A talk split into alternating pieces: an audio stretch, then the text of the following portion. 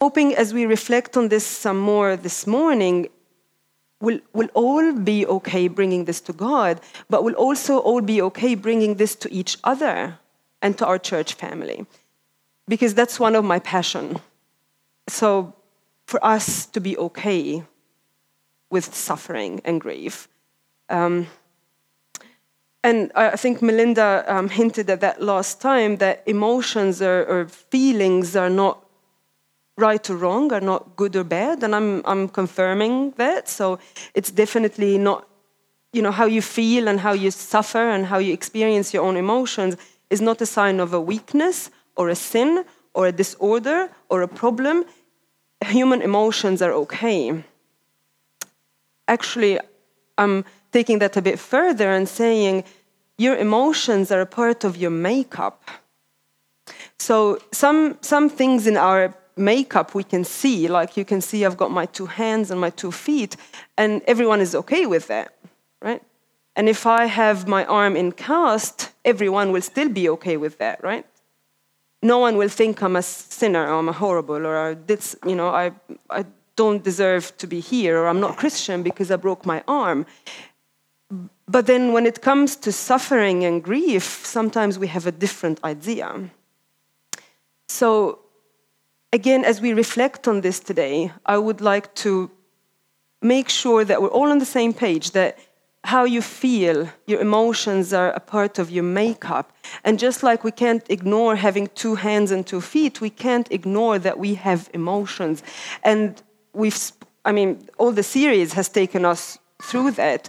Um, and it's not just a part of your makeup, but it's also, emotions are also signals. They serve as signals that perhaps something is not quite right. So, for example, sadness signals perhaps that you've lost someone or something, or a job. Perhaps anger signals that you have some unmet expectations Perhaps anxiety signals that you have something big coming up and you're feeling really anxious about it. So your emotions are signals, and, and they're not just a part of your makeup that we just have to kind of endure, but they're signals, they have a purpose, they, they serve a purpose, they're very important. And again, just like having two hands and two feet, you've got emotions, you've got feelings, you've got your own experience of life. And they're also signals of good things. Um, and that's why, uh, especially at work, I make sure I don't call emotions good and bad or negative or positive. I'll call them helpful or, or perhaps pleasant or unpleasant. Because we know we have some really pleasant emotions, and perhaps that wheel of emotions showed some of that. So people like being happy and excited and keen and, um, and proud. But then people don't like it very much when they're feeling lonely, distressed, anxious, worried, or depressed. So let's kind of set emotions free of this stigma, of this labeling kind of business. It's okay. And again, we can think about them as pleasant and unpleasant. That's okay, I'll give us that. Uh, because no one enjoys being sad, no one enjoys grieving, no one enjoys feeling lonely. So, very unpleasant, very strong and intense, and definitely unpleasant, but definitely not bad, definitely not a sign that you've got a problem, and definitely not enough to diagnose you with a problem, right? We, we all have emotions. So, this, this writer, coming back to this psalm, is crying out to God because of their suffering. Now, are you free to cry out to God because of your suffering? Do you talk to God about your suffering? Do you talk to each other? Do we talk to each other about our suffering? Or do we have the expectation that for some reason we're exempt from that, where we shouldn't be suffering? Let's think about what's happening around us because, again, you may be Christian and you may come to this church all the time and you may be doing all the right things and you're ticking all the boxes, but you still live in this world. Now, it doesn't take you very long if you look around, either around or within, to see what's happening around us and how much suffering and grief there is. And perhaps, like this writer, and, and maybe if he was reflecting on, the, on um, what's going on, I forgot to, um, to press start on my stopwatch. I think I have to start over again. uh, so yeah, uh, so we uh, have a tendency, or I have a tendency to speak for too long. So I'm here to make sure I don't do that this morning. Um, yeah. So as we, sorry, we go back to this um, psalm, and if he was looking around at his nation and reflecting on what's going on, well, let's do some of that. What's going on around us today? So if you look around, you will, um, and I, I, get the, uh, the privilege and, and the honor of people talking to me, so I see this day in and day out. And it, again, it doesn't take long to see how much abuse there is. So, the number of kids who've gone through bullying and, and, and horrific abuse, perhaps some of us today have experienced some of that. Um, isolation. We have people who are very badly isolated, people who have no one and nothing to live for, no, no personal connection. And perhaps you're physically around other people, but you're isolated within. Many people experience that. Perhaps it's loss, it's death, it's unemployment, it's physical sickness I mean, battles with things like cancer and other um, very horrible illnesses, um, struggles with infertility, um, mental illness, bullying. So, if we look around us again, and we can easily cry out to God like this writer did because as we look around our nation and our church and our workplaces, our universities and our schools, there's a lot of suffering. And as we look within, again, not many people go for very long without suffering. And perhaps you have suffered with things today. Or maybe you have suffered with things 20 years ago that are still affecting you today. As individuals, we can't avoid it, we can't look away and we can't pretend it's not there. And as church, we must acknowledge it. And again, one of my um, goals and, and dreams for church to be aware, to know that we have people with us who have struggled with these things, who are struggling with these things, and to be okay with other people's experiences and, and, and emotions and feelings. Now, what do we do? Now, with emotions being extremely unpleasant and very intense sometimes, and, and I don't want you to get depressed about this today, but think about it as okay. Again, we have, we have a very good kind of context that explains why we would suffer and, and struggle with things like that. But let's think about what we do. So I hear about people eating when they feel certain things. It's a very common um, attempt at coping. Um, we hear about using uh, television, um, about perhaps addiction, so substance use, um, perhaps hiding emotions. And I have to be honest, hiding and masking or denying emotions are one of the most commonly used human techniques, especially at church. Yeah, so we want to appear well, we want to have a good smile, we want to say things like, Praise the Lord, everything is great, and I'm okay, and everything is good, when everything perhaps isn't. And it breaks my heart that sometimes we feel or we think that we have to act like that at church. You don't. You don't. And then we have other problems that come with that. So if you if you use, say, eating and television to, to deal with your depression or with, with abuse or with um, violence at home, so kind of scientifically and professionally speaking, your problem will get worse. And sometimes all what it takes is for you to take a couple of steps back and say, hang on, I'm human and I'm suffering with this. I'm grieving over this. I'm not handling this very well. This is too much for me. I am being overwhelmed with this. Sometimes all what it takes is for you to step back and say these things. So I guess the, the way I look at it is when you when you're in pain or suffering and you mask it, you end up with more pain and suffering as opposed to less. You may look all right, but you're not really. And then the other problem I see with this is we become kind of fake as people and perhaps as a church. I don't want a fake church. I want, a, I want us. I want us to be a church who's real, who has real human beings who know suffering and grief, who are okay to talk about their emotions, who are okay to listen to emotions, who are okay for someone to not have a big smile, perhaps to come in tears and say, I'm overwhelmed. I can't do this anymore. I'd love a church with people who can stand up here and say, I was thinking about suicide last night and I'm here with you this morning, and not get judged and labeled or diagnosed, just to get accepted and validated and acknowledged and, be, and for us to be okay with that.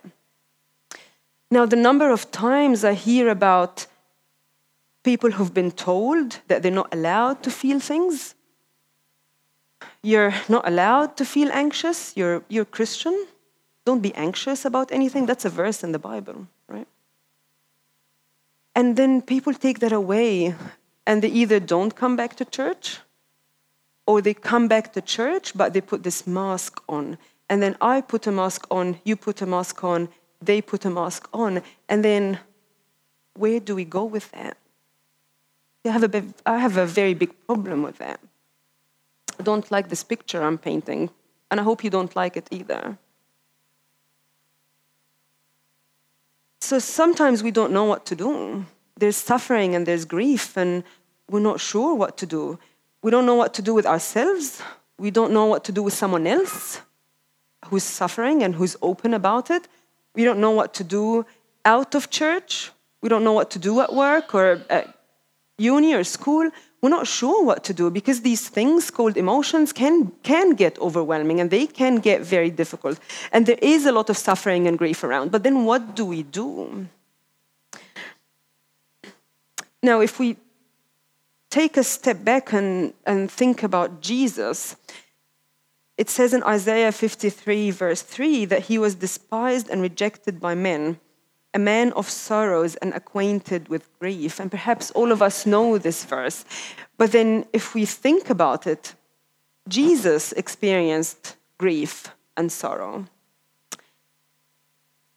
And he lived it. He didn't tell us about it, he didn't write about it. He didn't teach us about it. He experienced it. He was despised and rejected himself. He was acquainted, so he knew. He knew. This, this verb, he knew. He knew it. He knew it. So, for you and I to suffer, that's not any shock to Jesus. It's not any shock to the Holy Spirit. He knows it. He knows it. So for you to suffer and bring your complaint to God, like this, this writer did, God doesn't turn his face away and he doesn't get shocked or surprised. He knows. He knows. And for me, that's a lot of hope. It's a lot of hope that he knows. And perhaps he's not going to immediately take whatever is bothering you away. Sometimes he does, and miracles still do happen. Sometimes he does, but even if he doesn't, he knows. He knows. And if this is all what you take out of today, take this. He knows you're suffering. He knows how you feel. He knows because he's experienced it himself. He's, he's experienced sorrow and grief and suffering and rejection. He's experienced being so despised and, and, and abandoned by people. He knows. So the Holy Spirit will sit with you. Now, I believe we have a privilege that many don't have. We have this privilege of the Holy Spirit, of God, the Creator, the Savior, sitting with me. As, as a person trying to help other people, I can offer some comfort and I can offer some techniques and some tools, and, and, and people do get better. But then in my heart, I know there's nothing better than knowing that the Holy Spirit knows. He knows. You don't have to hide it. You don't have to mask it. You don't have to deny it. You don't have to eat it all away. You don't have to sit at the TV and, and watch your life away. You can tell Him. You can bring your complaint to God and tell Him. And another side of that, I would love to be to bring your complaint to church, to bring your your suffering and your experiences to your leaders, to your friends, to your family here at church, and for us to be okay with it. So, again, what do we do? What do we do? Perhaps we're so conditioned um, to seek comfort that we don't know what to do with suffering and grief. So, as, as babies, so when, when baby is hungry, baby cries, and we feed the baby, right? So, from a very young age, we learn that it's not okay to be uncomfortable. It's not okay to experience anything unpleasant. It's not okay to cry. Something is wrong. We have to fix it. We have to get rid of it. We have to make sure it doesn't happen again. But then, maybe as a baby, having their physical and emotional needs met, that's what they do. But you don't need to do that as an adult. We need to learn to sit well with discomfort and perhaps suffering and grief. It's okay. So, in a sense, what I'm suggesting, we need to accept. We need to accept that we're human. We need to accept that we're not God. We need to accept that we're not in heaven yet. We need to accept that we're limited. We need to accept that we're not infinite. We, we need to accept that we can be broken and that we live in a broken world. We need to accept. And today, one of the main keys I'm focusing on is this acceptance. As we bring our experiences to God, and as we bring our experiences and suffering and grief to each other and to church and to our leaders, we all together need to accept that we're limited.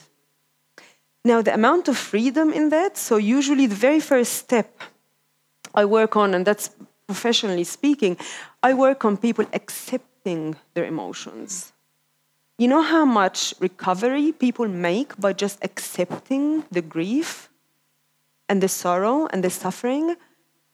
And by accepting, I don't mean that you love it. You don't, I never expect people to love suffering and to love the grief and to love the unpleasant emotions. I don't mean that. But to accept it instead of judging yourself, instead of labeling yourself and then getting labeled by others. And instead of denying it and masking it, you accept it. You say, Yes, you're here, and I accept you. I accept this emotion. I accept myself as a human being experiencing these emotions. So, as individuals, it's okay. It's okay to feel. It's okay to talk about emotions. Now, because the other way around is well, the other way around doesn't help. So, one of the very um, simple examples I often use and I explain to people is you know, take the example of being anxious. You feel anxious and then you feel bad about being anxious, then you end up feeling bad and anxious, right? And then you feel guilty for feeling bad because you're feeling anxious, and then you end up feeling guilty, bad, and anxious, right? So some people are nodding. You know what I'm talking about. And sometimes, as I go through cycles like that with people, we stop and we say, hang on, what happens if I accept my experience? What happens if I accept my emotions? What happens today if you accept how you feel and how you're suffering and how you're grieving? What happens if you accept that as a person? And then what happens if we accept that as a church? So, again, some picture to imagine. Just to accept, not judge, not reject, not deny, not reject experiences and not reject people because of their experiences. So, in a sense, we need to, just like this um, writer did, we need to express, we need to pray, we need to validate, we need to accept, we need to listen, that's what we need to do. Now, I can't help but flag if you ever get so overwhelmed with suffering and grief that you don't feel like it's enough to just talk to a friend or talk to a leader or pray about it, there's nothing wrong in seeking help. Again, we're human and it's okay. It's okay. I'm here to tell you it's okay. It's okay to experience things and it's okay to struggle with things. Now, the writer also goes on to say some very important statements. And I don't want us spending too long on that because that's we do a lot of that at church. Because he says, But you, O Lord. So verses 12 to 28, that's what he talks about. So he pours out his heart. He complains to God.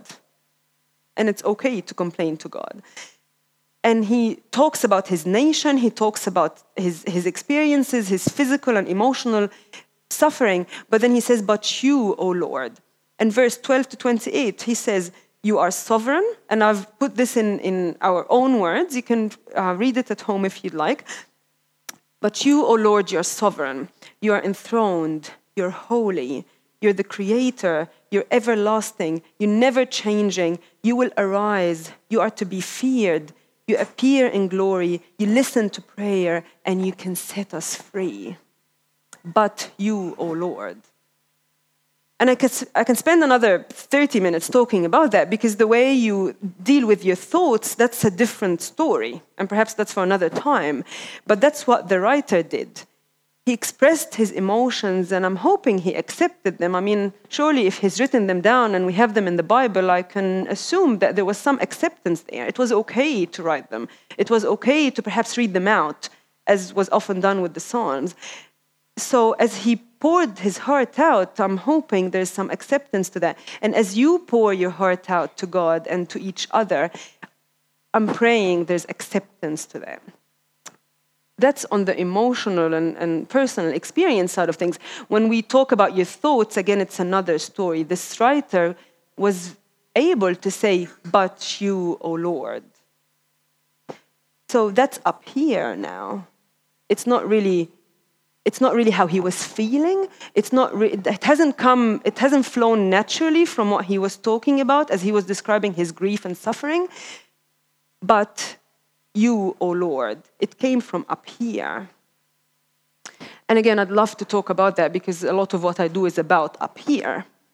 But I don't want us spending a lot of time here because we do a lot of that in praise and worship. We do a lot of that in encouraging each other and in, in reflecting on God's word, which is all great. But I would like to leave you with this.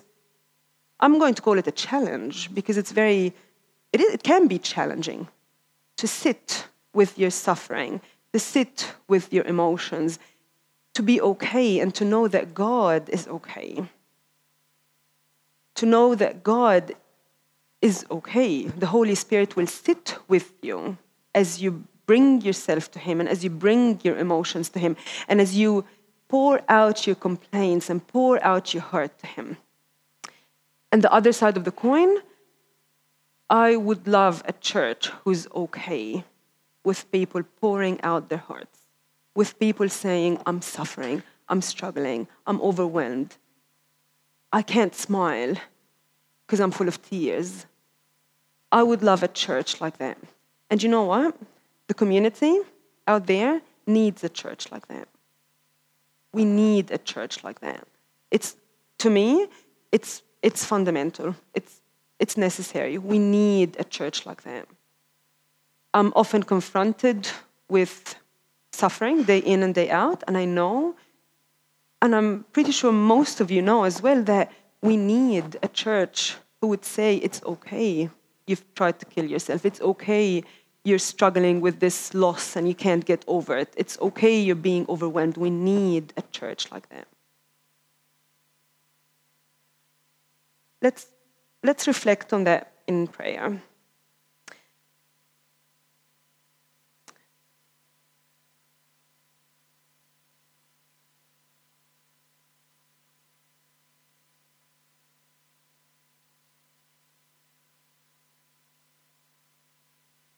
God, thank you because you're here with us. Thank you because you're not some God that's far away and that's distant. Thank you because Jesus was despised and rejected, a man of sorrows and acquaint- acquainted with grief. Thank you because you know.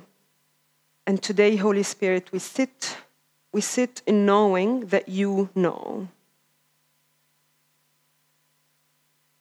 I pray you lead us as we accept and sit and pour our hearts out in confidence that you know. In Jesus' name, amen.